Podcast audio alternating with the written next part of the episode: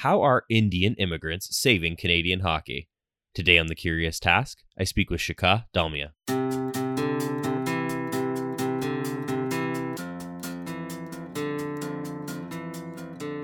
Welcome to The Curious Task from the Institute for Liberal Studies, where we explore economics, politics, philosophy, and other ideas from a classical liberal perspective.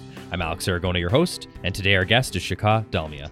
Shikha is a senior analyst at Reason Foundation and a columnist at The Week. And she also writes regularly for Reason, The Wall Street Journal, and USA Today, just to name a few. She regularly writes on the topic of immigration, and one of her articles, Indian Immigrants Are Saving Canadian Hockey, is something that will inform a lot of our conversation today and has given our episode its namesake. Shikha, welcome to The Curious Task. Thanks for having me on, Alex. So, Shikha, in each episode, we start with a question and go wherever the answers lead us. Our question today is How are Indian immigrants saving Canadian hockey? Of course, broadly, we're talking about whether immigrants ultimately join a culture and strengthen it, or as some may say, interrupt and weaken it, and, and we'll get to that. But let's start with this great story about the Canadian Indian love for hockey and a great Canadian broadcaster that you based your article on. Why don't you take a few minutes? I'll turn it over to you and you can give us a nice summary of that story and we can all sort of set the tone with that. Yeah. So, um, you know, uh, I am not a hockey player, far from it, but my son, who grew up in the United States, has been an avid hockey player, and he's the one who actually turned me on to this personality on uh, Canadian television whose name is Harnarayan Singh. He is a Sikh, comes from the same ancestral province of Punjab that in northern India that I come from and he has la- he has launched something called Hockey Night in Canada Punjabi edition, which does the same Hockey Night in Canada that you have in English, but except he does it for the Punjabi speaking Asian audience. And this show has, and you, uh, your Canadian viewers uh, or listeners might will know this even better than me. It started, he started this in 2009 about, and it has really taken off. And this show has not just ignited the imagination of the uh, Canadian Indian and Asian Indian community, but actually it's developed a very, very popular following outside of its ethnic enclave and uh, added and this is happening at a time when uh, the interest in the game uh, is beginning to flag a little bit among regular you know what they called old stock canadians. Stephen harper as you know uh, this described uh, hockey as uh, sort of the national common denominator, and I think one can even say it's something of a national religion in Canada. So it was, a, it was, you know, it's a little bit of a of a mystery and also uh, somewhat uh, concerning that uh, the sport should be uh, you know not enjoying the kind of popularity it has and just to throw some numbers at you um, you know uh, nhl the big national hockey league uh, is consists of both the united, uh, united states and canada and uh, although canada has a tenth of the us's population Canadians were 75% of the NHL in 1980. Now they are they are actually only 50%. And so that's a decline. So something has to happen to flag this uh, you know declining participation and declining audience in the game and this show by Harnarayan Singh has you know seems to be making a, a big difference by bringing in minorities Asian minorities, but even other minorities into the sport and opening this whole sport up to them and reviving what is sort of a Canadian tradition. And one of the cool things as well that the article touched on was how that this is not only important for the players that may, for instance, pick up hockey as they're inspired by Mr. Singh, but but also that families are being brought together. Immigrant families specifically are, are able to enjoy the sport now because maybe it's in a language they enjoy. Uh, and, and, I thought that was a very interesting aspect. Right. So, you know, the, Ryan's story is extremely interesting. You know, he grew up uh, in a small town near Calgary, and uh, it's a um, you know few thousand people. And he describes himself, his family. Uh, you know, which is a typical Asian Indian family. Father is a math teacher or math professor, PhD in math. Mother is also a school teacher. And he had no interest in academics, but he was uh, uh, you know, he was a fanatic about ice hockey, and the family was. So they grew up uh, watching the sport, completely crazy about the sport. Uh, Wayne Gretzky uh, was not just a you know a hero in the household; he was actually something like a god. They would celebrate his birthday by making traditional Indian sweets, and uh, Harnarayan in his school became really popular as sort of this kind of like know-it-all of about hockey and things hockey. And even though he's an observant Which means that he wears, you know, he doesn't shave his face, he wears a turban on his head.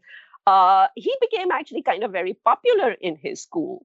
Um, and uh, so when he grew up he you know he says he you know he he always he always dreamt of being a sportscaster which is kind of difficult you know, given that he grew up you know, uh, 30 years ago, and Asian Indians didn't have the kind of acceptance that they do uh, they do now.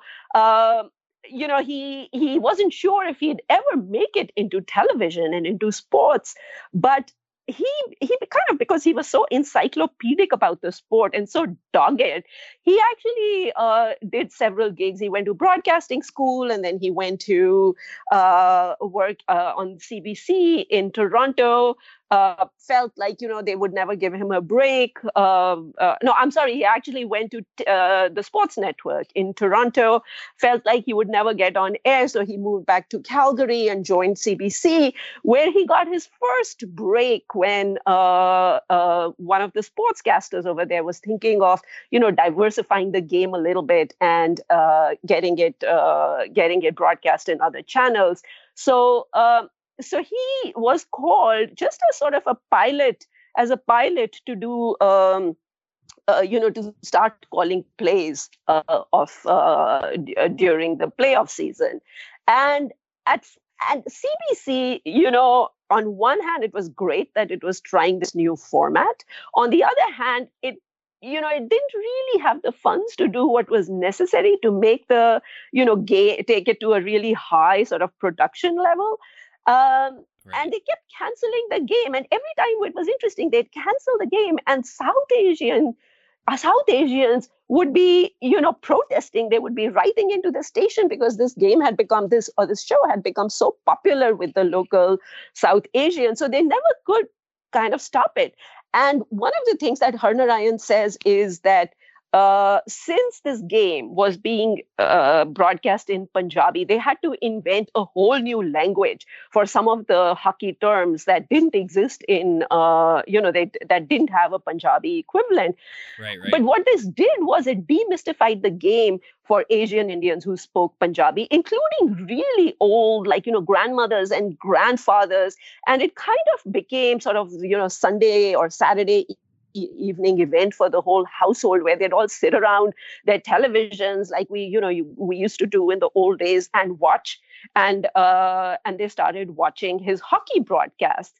And he says there are so many old grandmothers who come to him you know and they are literally like weeping because they feel like they've they finally have something to bond over with their grandchildren because this sport is in punjabi. They all have you know they all understand the rules. They are following all the teams. And so it's become sort of like a bonding experience across generations in you know in the asian indian punjabi indian community uh, which is sort of heart heartwarming that this should happen. I mean, I can only imagine my grandmother, you know, uh, when uh, 80, 90 years old and really taking to a sport like this, which she, you know, you it's it's kind of like hard to imagine that this would have happened, but it has. And here's something that may be counterintuitive to some who may say, for instance, that, oh, if a group of immigrants come here or minority group, uh, their numbers grow in a certain country, you'll see them bringing their traditions and their culture over, and that's going to become more dominant. But but here in reality, what we've seen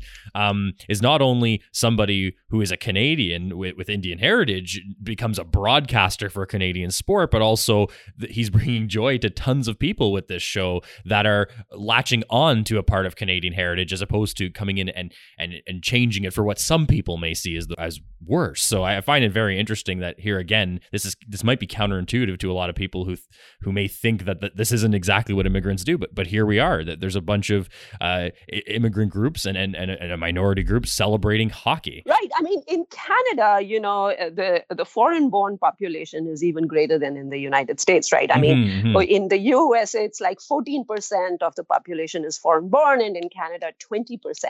And 9% are actually, Asia, uh, you know, South Asians. And, you know, one would imagine that uh, among South Asians, since cricket is sort of the, you know, obsession back you know in that part of the world that they would come and they would start playing cricket which they actually do it's not to say that a lot of them don't play cricket they do but they are also simultaneously uh, you know they have also become hooked to hockey so it's not like uh, cricket is in and hockey is out. It is more that they follow both sports, but they've really taken to hockey because that's kind of like the sport that, in a way, makes them feel, you know, more Canadian than cricket does. And so, and in and by doing that, they are bringing a new energy and a you know a whole new dimension to the sport that didn't exist, and reviving it in the process.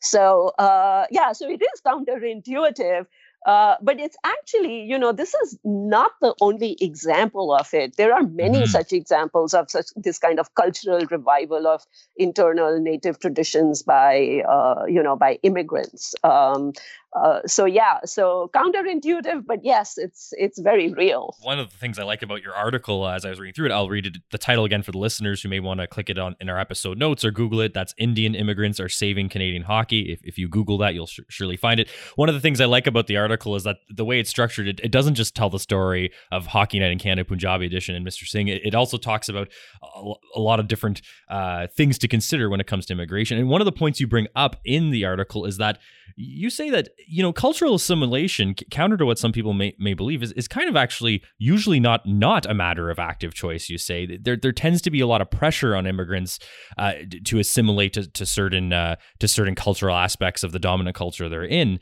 and it's interesting that uh, you say as well that yes, on the one hand, although there may be some pressure felt by certain immigrants to, to, to for instance, like a certain sport like hockey, uh, people are also finding that it's not just about assimilating or melting in, if you will, with the culture. That in fact, hockey is tying uh, or, or, should I say, strengthening the bind that some people feel that their ethnic group has with white Canadians or, or let's say old stock Canadians. And I thought that was a really interesting right. aspect. Right, right. So, you know, yes, yeah, so usually if you look at the literature on immigration, the academic literature on immigration, and, you know, what researchers have found is that you know, no immigrant comes to uh, any country uh, and says, you know what, I am just going to become one with this country. Like today, right? I mean, like, eh, you know, they come here for the economic opportunity. They come here because they are escaping perse- persecution in their own countries.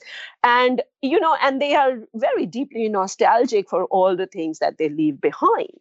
But and so, and yet they somehow assimilate. And the standard view is that assimilation is something that happens to immigrants while they are making other plans. So you know they have to eat hamburgers instead of eating seekh kebabs because you know that's more easily available. It's not like they want to eat hamburgers. It's just that it, you know they do it out of necessity. But in this case when it comes to canadian hockey it is something that you know uh, South Asian uh, Canadians have you know taken on sort of affirmatively and consciously because it actually makes them feel much more Canadian.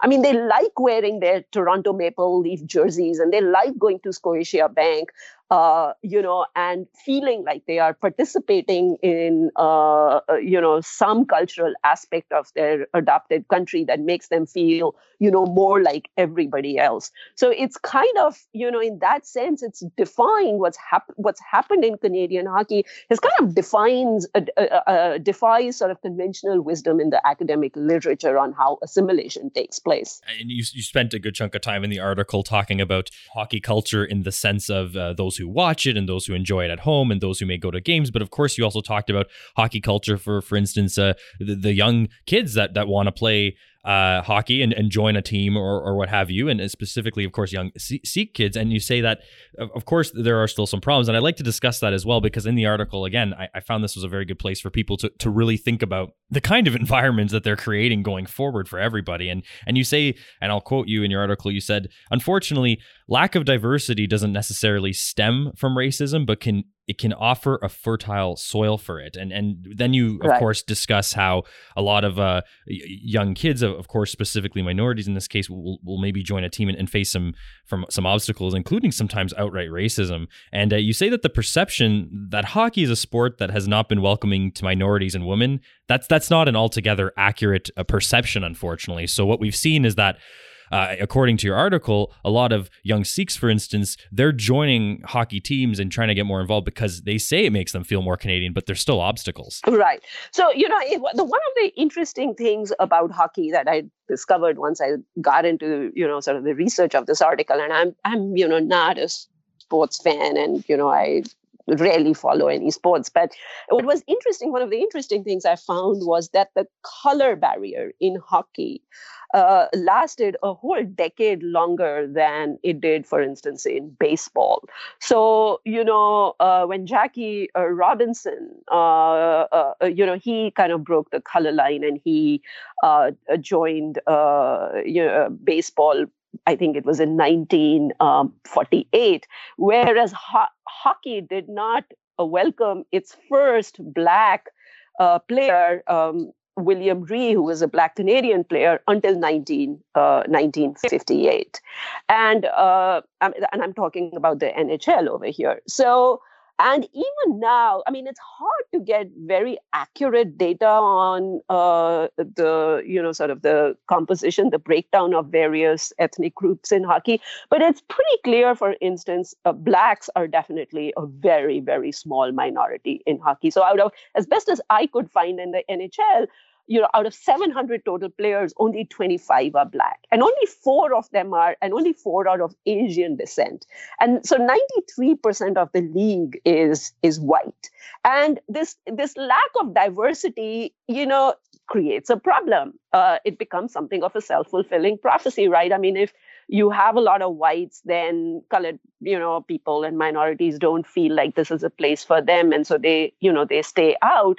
And what compounds this problem is that, you know, hockey as a sport, it's like, you know, when two teams are fighting, I mean, or playing hockey, they're like fighting tribes, right? I mean, it's like two tribes that are going to battle, and they will use any psychological trick at their disposal in order to intimidate the other side. So, if that means, you know, hurling racial slurs at uh, your uh, opponent they will do that. So there are instances of sort of a lot of like r- racial name calling in hockey up and down, you know, the leagues. I mean, the junior leagues at the amateur level and at the professional level. And PK Subban, who is, uh, you know, one of the black players in NHL, I mean, he has himself suffered like all kinds of racist incidents. And these racist incidents, interestingly, become worse the better that these players do, because the other side feels the, feels the need to attack them. You know, so PK sort of describes that every time he'd score, uh, you know, a goal, there were Twitter would kind of light up with racial insults towards him.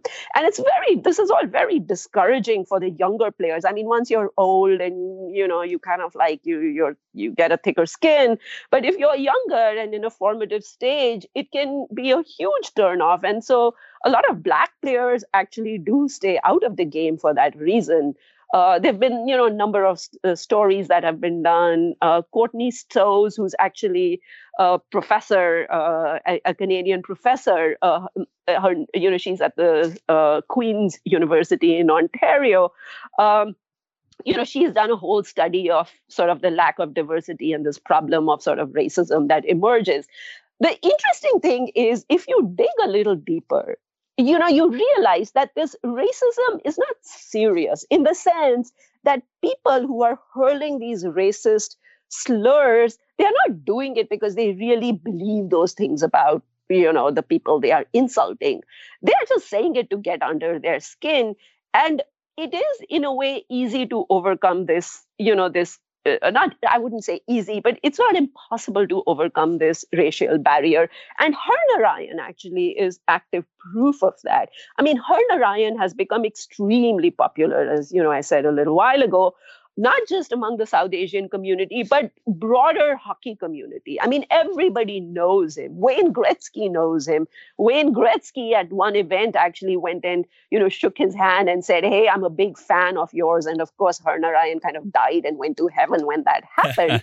but, but, uh, you know, but, uh, Har Ryan, I mean, uh, you, uh, you, know this, uh, Don Cherry, who recently got fired, right, for yes. uh, saying, you know, a few racist things or, or anti-immigrant things, uh, questioning their patriotism. You know, when that happened, there were many people who were suggesting that Harnarayan should be his replacement. And the reason is not actually for diversity reasons, but the fans, hockey fans, just respect his encyclopedic knowledge about the game. I mean, they, you know, he can rattle off all these numbers and stats and players and what have you, you know, just off, uh, just you know, off the top of his head. And they really really respect that. And so you know there are old stock white canadian broadcasters who cannot you know who haven't survived as well and aren't as popular in many ways as Harnarayan is. And so if there was endemic racism, right? I mean, that wouldn't happen. I mean, this Harnarayan, I mean, if you look at him, he he's not trying to mask the fact that he's a Sikh, right? I mean, he he's like I said, very observant and he he you know carries his religion and his ethnicity on his sleeve on his face and yet it's not a barrier that is you know man with this long flowing beard and this turban uh, you know should become in some ways the face of hockey and so i mean uh, at the end of it, you know, when I started researching this story, I was kind of disturbed by sort of this, you know, the, all these incidents of racism that I was reading about. But the more I got into it, I realized that, you know, yeah, it's there, but it's not serious. So it's an obstacle, but it's actually not an insurmountable obstacle for minorities if they want to get into the game. I mean, it's certainly comforting to hear that, especially as you've done all the research and looked into it, that a lot of these incidents of, of racism are thankfully not grounded in some deep, serious rooted racism. As you said, people often have ulterior motives. They're trying to, you know, psychologically, uh, uh, you know, throw people off their game. It, it, comes from a lot of that. But but shifting gears a bit, unfortunately, I guess, uh, in, in, the same vein as the Don Cherry thing you brought up, that there are a lot of people that still, um, from a broader cultural perspective, maybe outside of hockey, even that that still do have these these deep rooted negative sentiments. Uh, you know, for instance, uh, you know Donald Trump had the comment about the the shithole countries, and and ultimately all of this yeah. thing, this thing like on the Don Cherry side on the one hand, or the Donald Trump comment on the other. Unfortunately, this is still comes from the deep rooted idea that immigrants, especially from certain countries, are ultimately coming here, wherever that is, and going to have a negative impact on culture and norms. And then, of course, the ultimate card is pulled out. Uh, they might have, they might be a threat to Western culture or whatever, whatever that ends up meaning in, in that conversation. So, right. I, in all your research and all your thinking on this, I just wanted to ask you where would you think that sentiment comes from? When we put aside the people with, let's call it superficial racism and racist comments, like at a hockey game or something, and we get to the deep rooted stuff, where, where do you think the, the deeper rooted sentiment comes from? Like, who's pushing this idea and, and what does it encompass and, and where are they really coming from? So, you know, this idea that uh, immigrants and foreigners uh, will change who we are, it's not new, right? I mean, right. in, uh, in the United States, it actually goes back to the founders. Thomas Jefferson used to worry that uh, you know you allow European uh, immigrants from uh, monarchy uh, monarchies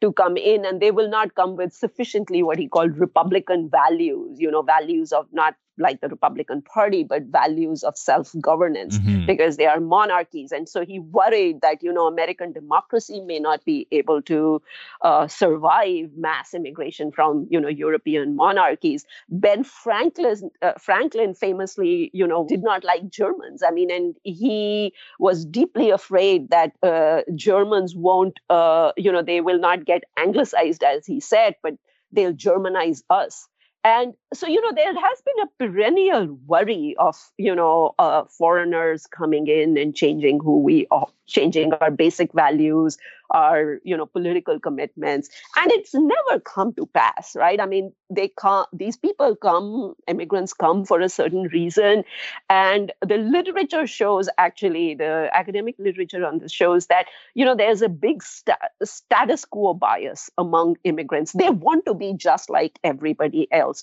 So if the dominant political values are sort of progressive they too will become you know progressive. If the dominant political values are uh, conservative, you know, they too will have a conservative streak in them, you know, by and large. Uh, so, you know, but this fear, of course, doesn't go away because they just they just look different. And this process takes a period you know some period of time. It doesn't happen overnight. And you know and if you have a lot of immigrants or relatively more immigrants than people are used to just the very presence of these people you know who look different who sometimes you know smell different who behave different can cause these worries to arise. But you know what we see is that they never really pan out. Immigrants always come and assimilate. Uh, you know they will to some extent change their uh, the change the host culture for the better uh, very often uh, uh, but you know but they do assimilate going back to something I think you, you said before as well is that ultimately there there is some sort of happy medium between assimilation and also respecting and celebrating the culture the country that you're from. As you said, um, it's not as if uh, let, us take the example again in Canada for, for hockey and Sikhs. It's not as if they they throw away everything they, they came uh, to the country with in the back of their heads. They, they they may join a hockey team or start cheering for a hockey team and enjoy the sport, but that doesn't mean that they're they're completely uh, forgetting about where they came from and and again celebrating their culture. So it definitely seems that there is a happy medium struck at some point with, with most immigrants. Right.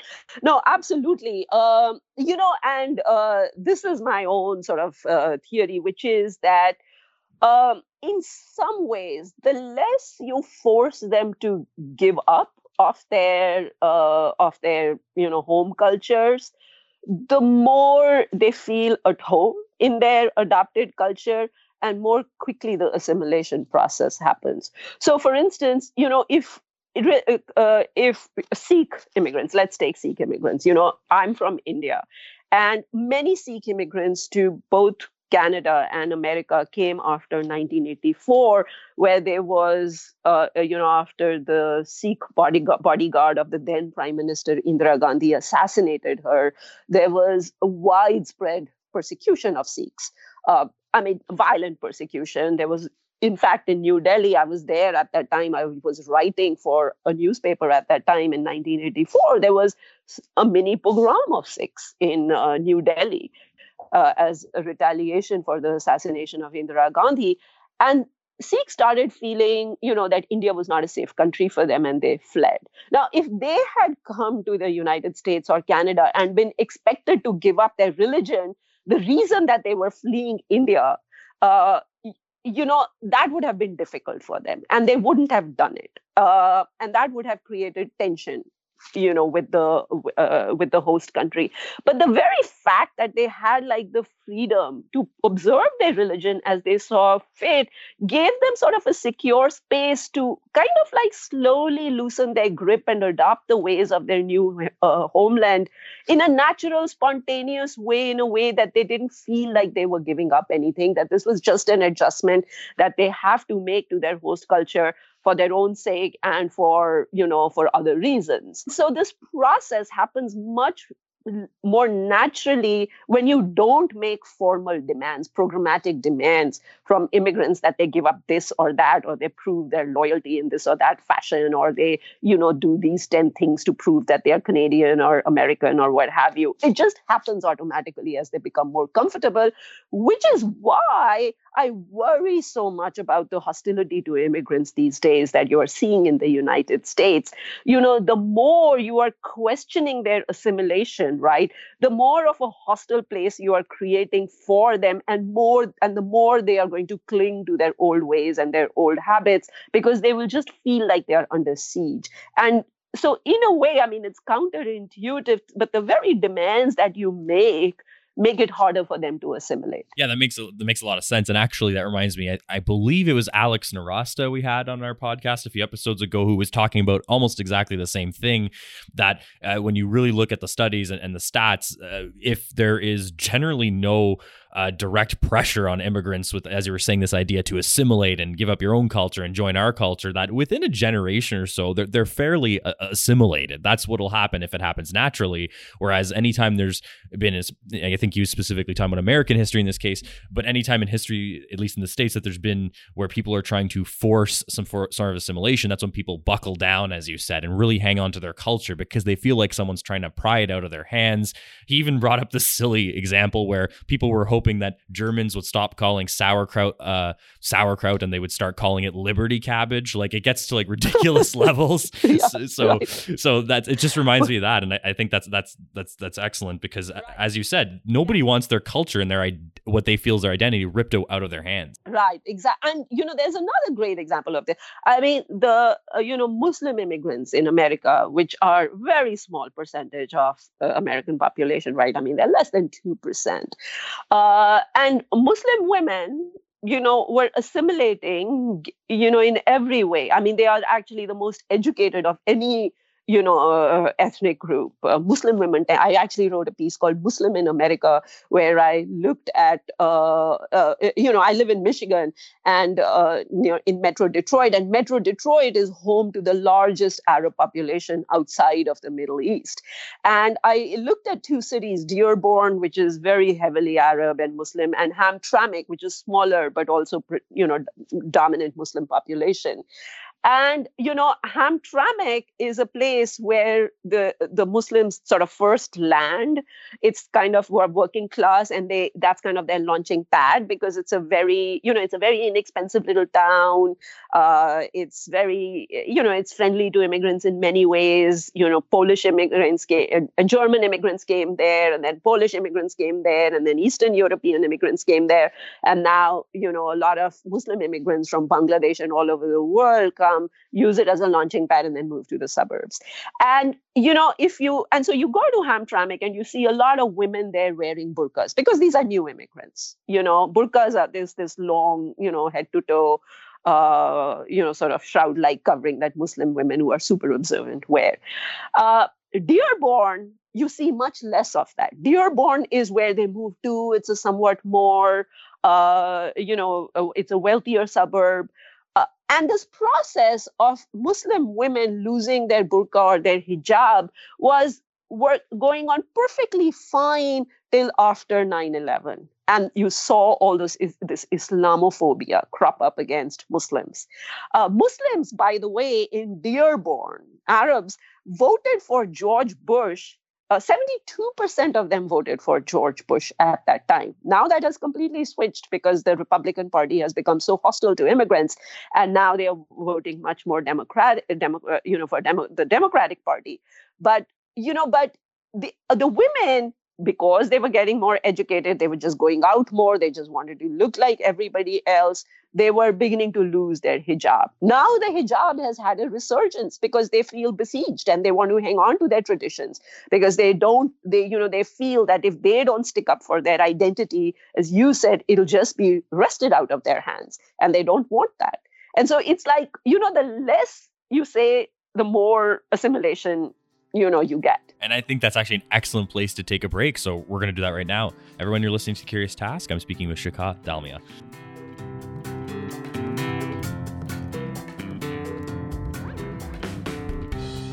The Curious Task is a podcast from the Institute for Liberal Studies. Feel free to send questions and feedback to curioustask at liberalstudies.ca. A special thanks to our supporters on Patreon, including Bryce Tingle, Christopher McDonald, and Daniel Beer. Remember to like us on Facebook, follow us on Twitter at CuriousTaskILS, and rate us on Apple Podcasts or wherever else you're listening to The Curious Task.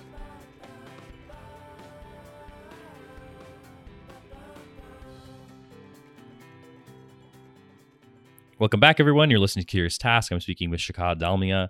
Shikha, b- before the break, I, I, think we were having a great conversation. I want to shift gears a little bit. There's an interesting uh, concept you explore in another one of your articles titled Conservative Nationalists, Not Immigrants, Are Having Trouble Assimilating in America. And I thought that was really interesting title as a hook. And I, I read the whole article and, and I enjoyed it. And ultimately, the point that you bring up, I think, is summarized from a quote in that article that I pulled. And, and here it is. You say, Conservatives who care for their movement's integrity and their country's identity ought to worry less about imaginary external threats and more about the real ones emerging from their own camp. And there, I think the point you were trying to get across is that all of the uh, sentiments and values that a lot of people who would identify as conservatives seem to hold near and dear, if they're not you know too careful sorry if they're not careful enough i should say with the kind of anti-immigration sentiments that they're now poking and prodding the pendulum swings right. back the other way. They become the people that aren't for freedom of speech freedom of expression freedom of movement. I thought that was that was an excellent point that you made. Thank you. So yeah i mean uh, you know i don't know what the conversation in uh, Canada is about immigrants on this score, but in America, you know, even classical liberals like you and me are becoming very sympathetic to this idea that you know you let immigrants in and immigrants come from you know socialistic countries very often. Uh, latin america you know brazil when well brazil is all right i suppose but venezuela and you know whatnot. And uh, you know these are and you know they are used to these big government polities. And so they come to america and they want big government solutions to their problems so they overwhelmingly vote for the democrats because democrats are for the welfare state. And so the slam of the right wing against immigrants which has been a very powerful slam, slam has been that you know the welfare state will grow it turns out it's not quite as simple as that. Uh, that doesn't exactly happen that way. But you know, but my point in this article was that the welfare state is only wonder, even if you grant everything that they are saying, the welfare state is only you know one aspect of liberty. There are many other aspects of liberty that conservatives in their zeal to go after immigrants and trade actually frankly as this president is doing are giving up on all kinds of other liberty aspects. So for instance you know the the uh, F.A. Hayek, who is I, you know, one of my great, great sort of intellectual influences on me, yeah, he pointed to the danger not just of socialism, but he also pointed to the danger of economic nationalism, right? Mm-hmm. And econo- economic nationalism is what is that? It's basically, in many ways, America firstism.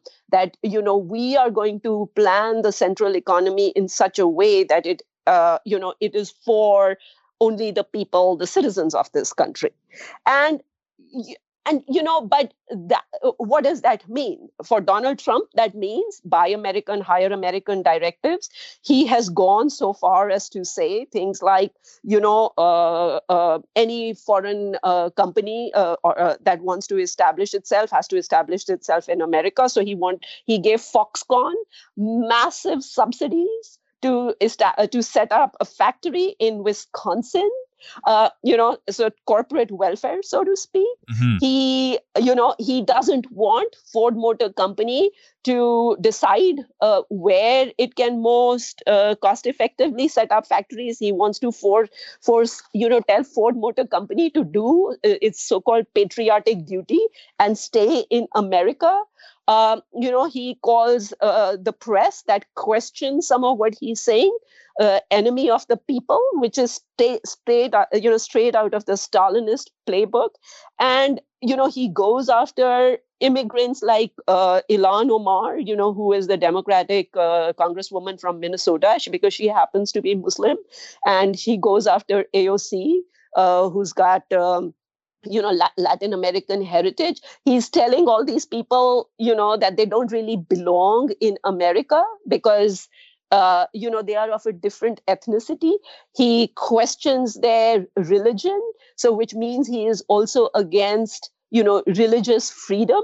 And all of this instead of conservatives saying no these are abrogations of these core foundational liberty, freedom values that we all believe in, those very same conservatives who are slamming immigrants because they, hey, they may increase the size of the welfare state, have no problem cheering politicians like Trump on at this stage, even though, you know, I would say they are abrogating you know freedom of the press freedom of uh, you know freedom to put your factories where you want to freedom of religion and all kinds of other core american values in a much much more fundamental way. So it's like you know so my point over there was hey you know you guys don't even know what you you know your own values require you to do. And you've been living in this country supposedly for 200 years right? And and here you are you know picking on immigrants because they may expand the welfare state you know like by 10% or whatever. So that's kind of what i was trying to say that you haven't understood your own values enough to fully assimilate into the intellectual and the philosophical orientation of your country. So you really have no right to pick uh, you know pick on immigrants who've just arrived here. Right and in some cases like like you for instance you brought up the the scare that a lot of some of these folks that call themselves conservatives uh, have which is oh they're going to expand the welfare state and then you really get into conversations with some of these people or even read the articles that they publish the things they publish themselves and it turns out that they've even as you said abandoned that principle. They're not really against the welfare state. What they're against is certain kinds of people that look a certain way getting access to right. the welfare state. So you're, you're totally right that that ultimately a lot of this uh, discussion discussion on immigration and which is part of a broader discussion on change ultimately and, and progress to some degree is is creating a situation where a lot of conservatives, whether they know it or not, are actually abandoning their bedrock principles. And I just want to actually tie it up with a quote from you again in, in, that same article where you, where you said conservatives are preaching a full-scale abandonment of America's bedrock commitments to capitalism, democracy, religious pluralism, and individual liberty. And you go on to say they accuse immigrants of not assimilating in America, but quote, they themselves are dissimulating from America. And I thought that was a very interesting concept too. And then you go on to also essentially talk about that the current right wing leanings, we, back on the economic discussion, go beyond things like crony capitalism right into command capitalism almost uh, at, at right. some points, right? Because we're telling factories that they should be built here and and and not there. And, and as you, as you said that, that's pretty crazy stuff. If if this if different kinds of fears of of in this case immigrants, for example, and economic change can can make you abandon what you're supposedly preaching as your core principles. Right, exactly. And you know, one of the things that really kind of shocked me was that uh, Yoram Hazony, who has written this book, he's an Israeli uh, uh, political theorist, and he's written this book called The Virtue of Nationalism, right? And he right. has kind of become the intellectual godfather of this neo neo-right, which is, you know, flirting with a very sort of like aggressive form of nationalism. And he actually held a conference in uh, on conservative nationalism in DC last year, uh, last fall, which was attended by sort of the who's who of the conservative movement. You know, all the people who don't like immigrants because they may uh, uh ex- vote for the welfare state. And Yoram Hazony, one of the things that he said at this conference is that uh, it is time to declare independence from what they call classical liberalism. Now, classical liberalism his in his view is sort of you know john locke's philosophy of limited go- limited government and individual rights that the job of the government you know is to protect everybody's liberties and you know not do too much else now given that thomas jefferson essentially relied on classical liberalism when he you know in in his declaration of independence and his notion of you know that the government should leave us alone to pursue our life liberty and happiness as we see fit Hazony is, you know, explicitly rejecting the founding, you know, of America, the founding ethos of America. And yet you know, the conservatives gathered over there who tell Ilhan Omar to go back to her own country cheered him on at that time. I mean, to me, that's kind of like a shocking thing, right? I mean, these, you know, they they don't want America to change. They want America to be to stay true to its foundational values, and yet here is a man who's telling them forget about classical liberalism and they say yay! I mean you know that i mean it's a pretty stunning moment in american you know in the rights evolution in america. I think it perfectly demonstrates the contrast between whether uh, somebody is for a certain set of fundamental values or on the other hand in, in fact for a certain type of people or a certain unity or a certain form of collectivism, right? So as right. you said, that that that that completely illustrates the contrast. I'd like to move to something else here too, because um, often when we talk about this sort of let's call it the the fusionism, the odd crossover sometimes that happens between uh, conservatives and classical liberals. Milton Friedman, who was a classical liberal, is often invoked as a proponent of immigration restriction by some people that call themselves conservatives. Um, they they like to use one of his um, quotes about not being able to have floods of immigrants and a welfare state simultaneously. You also wrote how conservatives are invoking this statement that Milton Friedman made, both in the fact that it's it's it's out of context and also they're they're completely misunderstanding his his meaning at that point as well. Right. So yeah. So you know Milton Friedman and this one offhand remark that he made that uh, open borders and the welfare state are not you know are not compatible.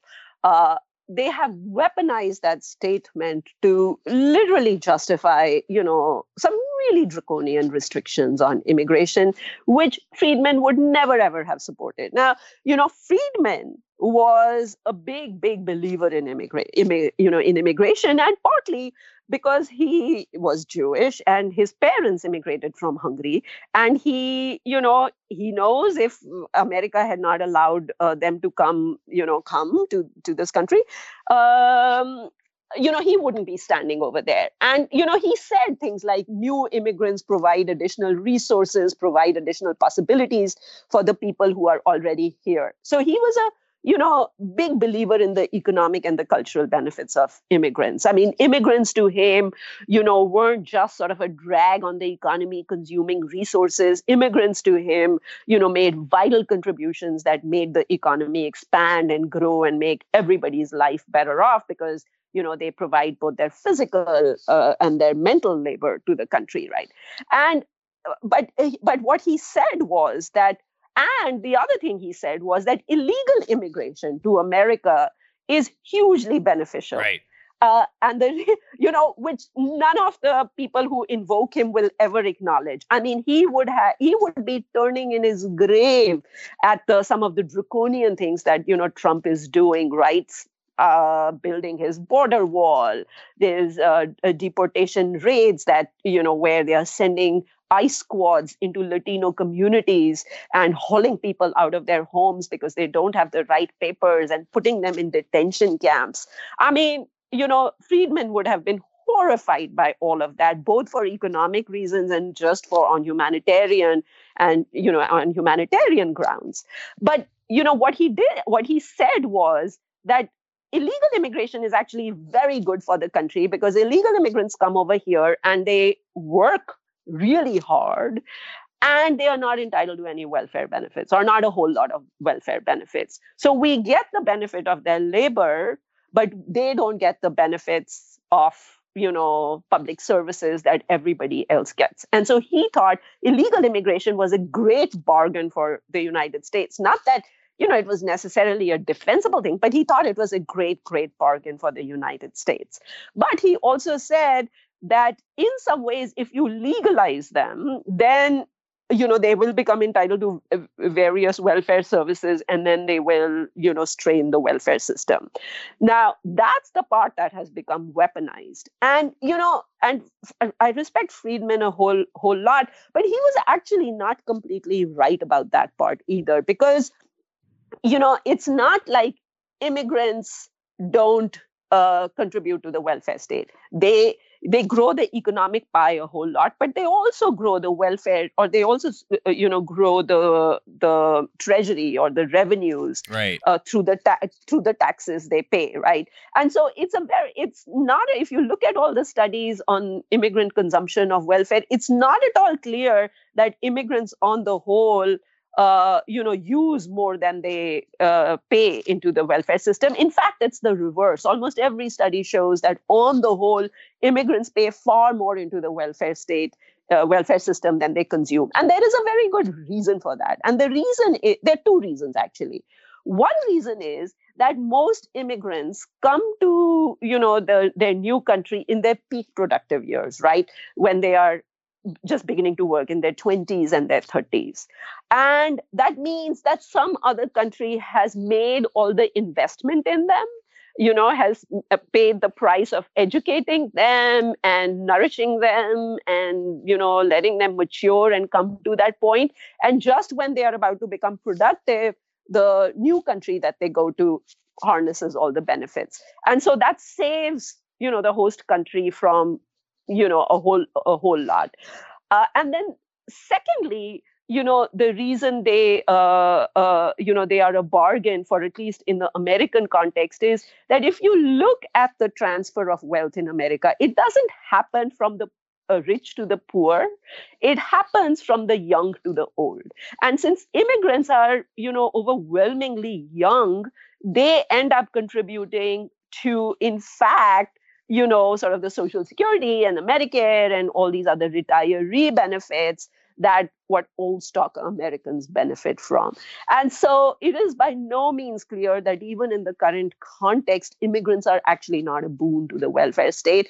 And interestingly, Milton Friedman's son, David Friedman, who himself is a pretty brilliant economist, uh, you know, took on his dad on that score and felt his dad actually kind of uh, didn't get that right and tying it back to what we were talking about earlier in the conversation as well is the immigrants don't uh, just uh, assimilate in different ways uh, culturally economically as well. I mean like if you just think of everyday action if they go to the store and buy an item and then they have to pay sales tax on it well that sales tax doesn't somehow get rerouted to their pocket right? They're contributing as you said to the to the treasury. They're they're starting to assimilate with not only a social way of life but but an economic way of life as well. And the fact is that people who I guess in Canada again we could refer to them as old stock Canadians or, or wherever they are they aren't comp- sometimes in some cases contributing as much as some immigrants are to the system. So there is ultimately a balance factor and and different people from different walks of life contribute more or less depending on their circumstance. But as you were saying it's certainly not a, a burden that we can place on a, a, group that we just label as immigrants that they're not somehow contributing as much as others. That doesn't seem to be borne out by the facts. Right. And you know david friedman actually pointed out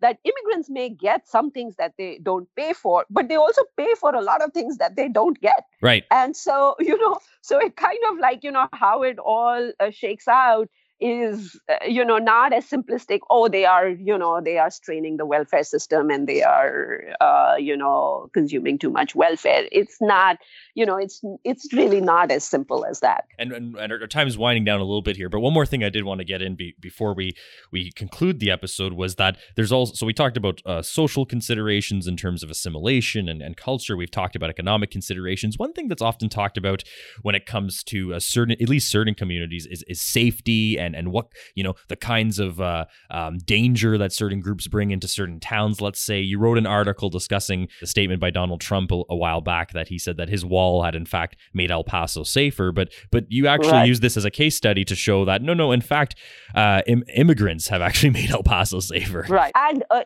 you know if you look at the uh, the data, uh, I mean El Paso has about you know seven hundred thousand residents, and if you look at uh, other cities of the same size it's really interesting. I mean, uh, the border cities of that same size are where there is a disproportionate you know presence of immigrants and not just immigrants but unauthorized immigrants tend to have a far lower, uh, you know, crime rate, both in terms of homicides or violent crimes and property crimes. Uh, that is true for El Paso. That's true for San Diego. Uh, it's true for uh, Tucson and Phoenix in Arizona. And it is, and there have been several studies, you know, that suggest that it's not, you know, despite the presence of the immigrants, it's because of the presence of the immigrants. And the reason is, again, you know, these people who are fleeing from you know either destitution or persecution in their own countries they are coming here to make a better life for themselves right i mean they are you know they want jobs they want economic opportunity they don't you know they don't want uh, trouble with the law. That's not what they are here for. And so they are extra, you know, they really keep on the straight and narrow. They, uh, uh, uh you, uh, you know, it's just kind of part of their aspiration is to, you know, not get mixed up in, you know, in crime and, you know, what have you, and which will give their children a worse lifestyle than they would have had at home. Those are precisely the conditions that they want to escape. So they're unusually peace loving. I mean, they are more peace loving than your average American. In fact, assimilation into America, you know, by the first generation actually means worsening their crime rate of these immigrants. So it's in a way, it's much better for America that they don't assimilate into America on in, you know in that respect and don't mm-hmm. become like the like the average American. It would be much better for them to stick to their ways and stick to their aspirations and stick to their habits and you know and uh, you know just work hard and get ahead, which is what they you know which is what they do. And so the irony is that um, you know america's border patrol spending uh, uh, the border you know border patrol agents in America have gone up from 5,000 in 1998 before 9 11 to 22,000 now. And spending, you know, Customs and Border Protection Agency, you know, spending uh, uh there has gone up like threefold since 2003. It's, uh, it stands at 17 billion now. ICE spending has similarly gone up, you know, by two times. And, you know, and we are you know spending so much on this draconian and expensive immigration enforcement when you know these people are not making any trouble for us. Border towns are the safest places that you could possibly be. So it's like you know if fiscal conservatives were worried about government you know waste wasteful spending it's the one thing that they would try to you know cut down on not ramp up as this administration has been doing um, uh, actually, uh, Beto O'Rourke had a great, uh, you know, he was a big opponent. He's dropped out of the race now a long time ago, but he was a he really took on Donald, Donald Trump for that statement that you mentioned, and you know, he pointed out that uh, in one year, the average apprehensions a border patrol agent makes in El Paso is four. I mean, people are just not coming across the border as much. I mean, that's, you know, four apprehensions per border patrol agent, and we are spending billions and billions and billions of dollars on it. I mean, it's it's really quite remarkable. If there's any fiscal conservatives that are serious about that uh, kind of fiscal conservatism left and you're listening to this, consider that. That's for sure. Uh, when you kind of run the numbers on this stuff, especially when it comes to the other discussion of public choice and and how government bureaucracies creep and always want more funding. Um, if you're if you're a fiscal conservative or anyone, quite frankly, and you, and you point to some sort of news article where it says that oh the uh, this government department's expert says they need more funding, just think twice about that and what's actually going on there. Um, right. And uh right and, and, before we and i'm looking at the time again i want to get one more sort of discussion from you before we actually formally wrap up. And so there's this narrative that that exists that basically compares and contrasts the united states outlook and approach to immigration and philosophy around immigration, or should I say cultural assimilation, actually, more specifically to the Canadian one. And people often like to say that the US is more like a melting pot, whereas the Canadian uh, society is more like a mosaic where people integrate and there's a lot of differences and ultimately comes together to form one image. I, first, I'd like to ask you do you buy that uh, standard narrative? And if so, or if not, uh, do you think one it would be better than the other? Yeah, you know, it's funny you should ask this question because I, it's the kind of thing I, you know, I can't somehow i have not come to any clarity in my own you know head about these two apparently different models of uh, you know, not, I suppose not assimilating or integrating immigrants. I mean, to me, uh, you know, I I don't think it's a it's a it's great if immigrants uh, just live in their own little enclaves and never interact with you know any other American. But I don't think that ever happens. I mean, they are not coming over. Yes, initially when they come, they have a little bit more of a you know comfort level with their own kind they are a little insecure about how you mainstream uh, society will greet them and they try and you know they stick to their own kind. But as their confidence level increases you know they venture out they assimilate they intermarry and you know and and what have you. And to me you know the, debate between sort of the multiculturalism and the, or I'm sorry, the melting pot and the Canadian multiculturalism uh, mosaic idea is a little bit artificial. You know, mm-hmm. it all depends upon what they want. I mean, I am not, you know, I'm a Hayekian and I am all right with whatever like the spontaneous actions of immigrants suggest they want you know, maybe they will cling to a little bit more of their own traditions and be a little bit removed from mainstream society, though not completely removed as it's happening in Canada. Or they will completely blend in and nobody will know, you know, five generations from now where somebody came from. I mean, you know, so long as they are all getting ahead, right? I mean, they are all making economic gains, they are useful, productive, contributing members of their society, they are not creating any you know uh, sort of crime problems or any other kinds of problems. I mean i frankly i don't really care whether they melt or they maintain their own little ethnic ways. I mean Irish Americans in uh, America still uh, observe St. Patrick's Day. Is that a problem for us? I mean, I don't think so. Strictly speaking, it's not the melt. Uh, you know, it's not the melting pot model, right? I mean, because they are not only celebrating Christmas and they're not only celebrating Easter, they are also introduced a new holiday called the St. Patrick's Day. Is that a problem? Indian immigrants, you know, three generations from now, if they are still celebrating Diwali or you know some of their own festivals. Is that a problem? I mean i don't think so. Hispanics if they want to celebrate cinco de mayo day is that a problem? I mean i don't think so. It all just sort of you know it's all part of the mix. And so long as uh, it's not creating any problems for anybody i mean i you know i don't really know uh, why we should make become hostage to these artificial constructs of how we want them to look it makes sense. No, no. the, the, idea that you know, number one, we have to pick a method or or an idea of the melting pot of mosaic is is a weird thing to begin with. That we have to pick one, and on the other hand, then we try and push for it. That's another odd idea too. As you said, right. back to Hayekian principles, it's better we have a form of emergent and spontaneous order, and we actually hope things happen from the bottom up, from the market, if you will, not from any top down idea. So I, I that total answer totally makes sense for sure.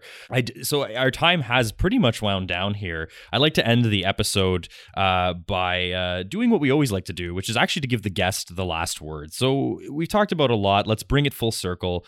Try to put a finer point on our exploration of the question.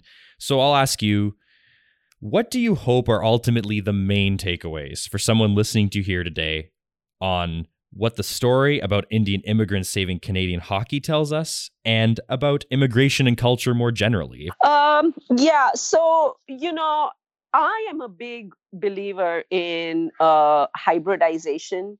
Uh, you know, some of the conversation that we are having boils down to two completely different and competing ideas of what you want a society to be like, right? A culture to be like. Do we want it to be sort of homogeneous and pure and stick to its, you know, long-standing ways?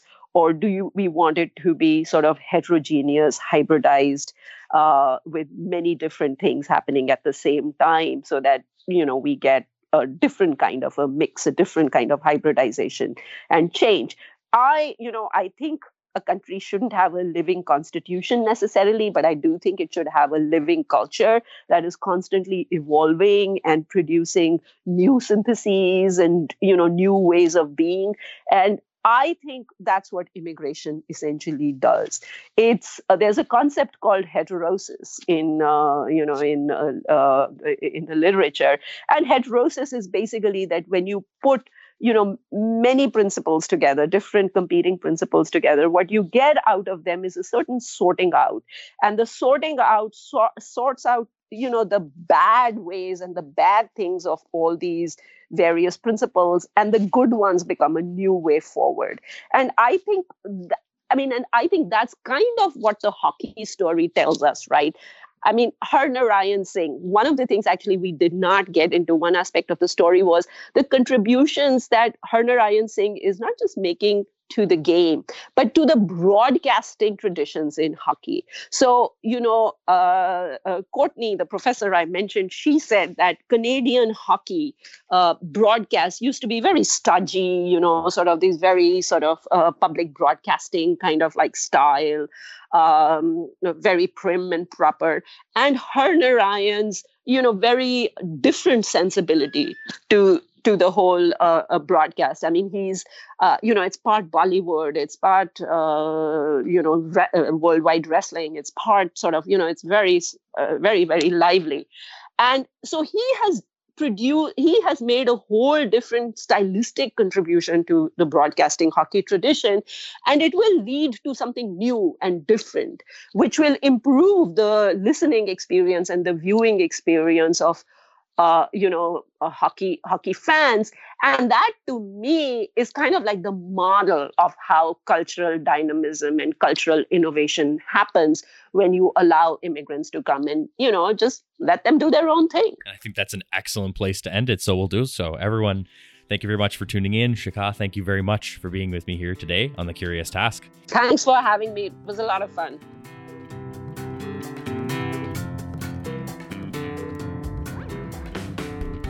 This episode of The Curious Task was produced by Alex Aragona and Sabine L. Chidiak. Our executive producer is Matt Buffton. The music you heard on today's episode was created by Lindy Vopnfjörð. You should check out his other stuff online. The Curious Task exists today because of donations of time and money from those creating it and listeners like yourself. Check us out on Patreon and find out how you can support us and get access to exclusive offers. I'm Alex Aragona. Thank you very much for joining us on The Curious Task.